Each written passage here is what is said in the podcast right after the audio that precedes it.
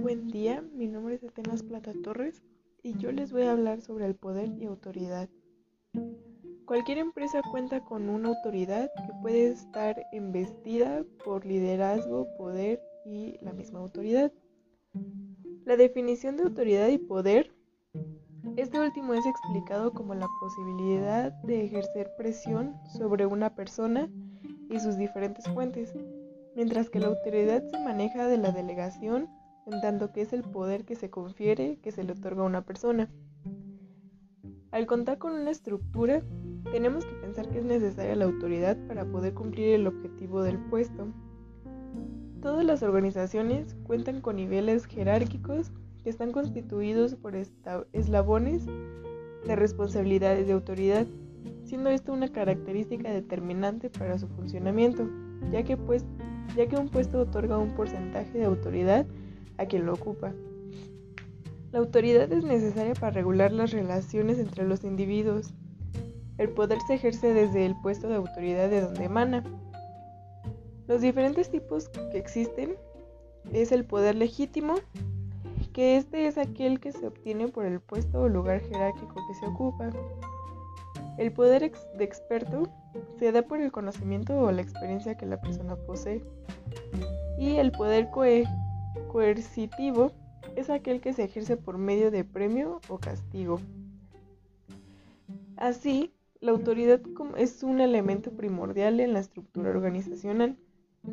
Entonces, entendemos que la autoridad se delega, pero la responsabilidad se comparte para poder cumplir con la función de la delegación, llevar a cabo el proceso de delegar.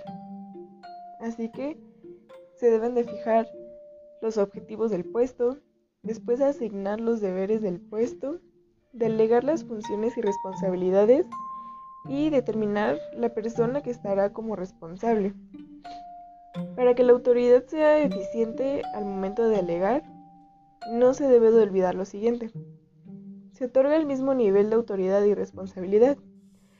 La autoridad absoluta ante un jefe no se delega. Cada subordinado responde a un solo jefe.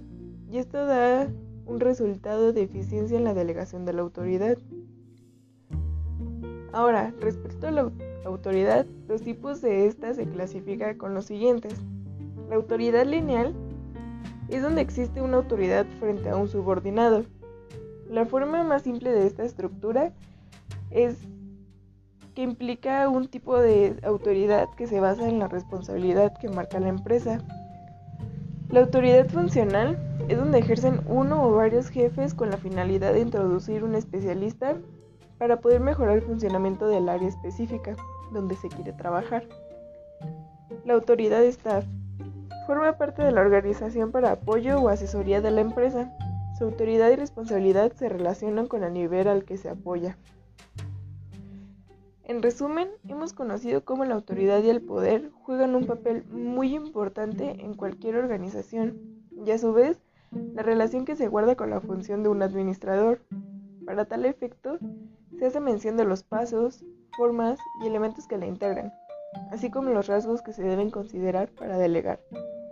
Todo lo anterior es necesario en la formación profesional de un administrador, ya que en él descansa la toma de decisiones y la forma de llevar a un buen término el logro de los objetivos organizacionales.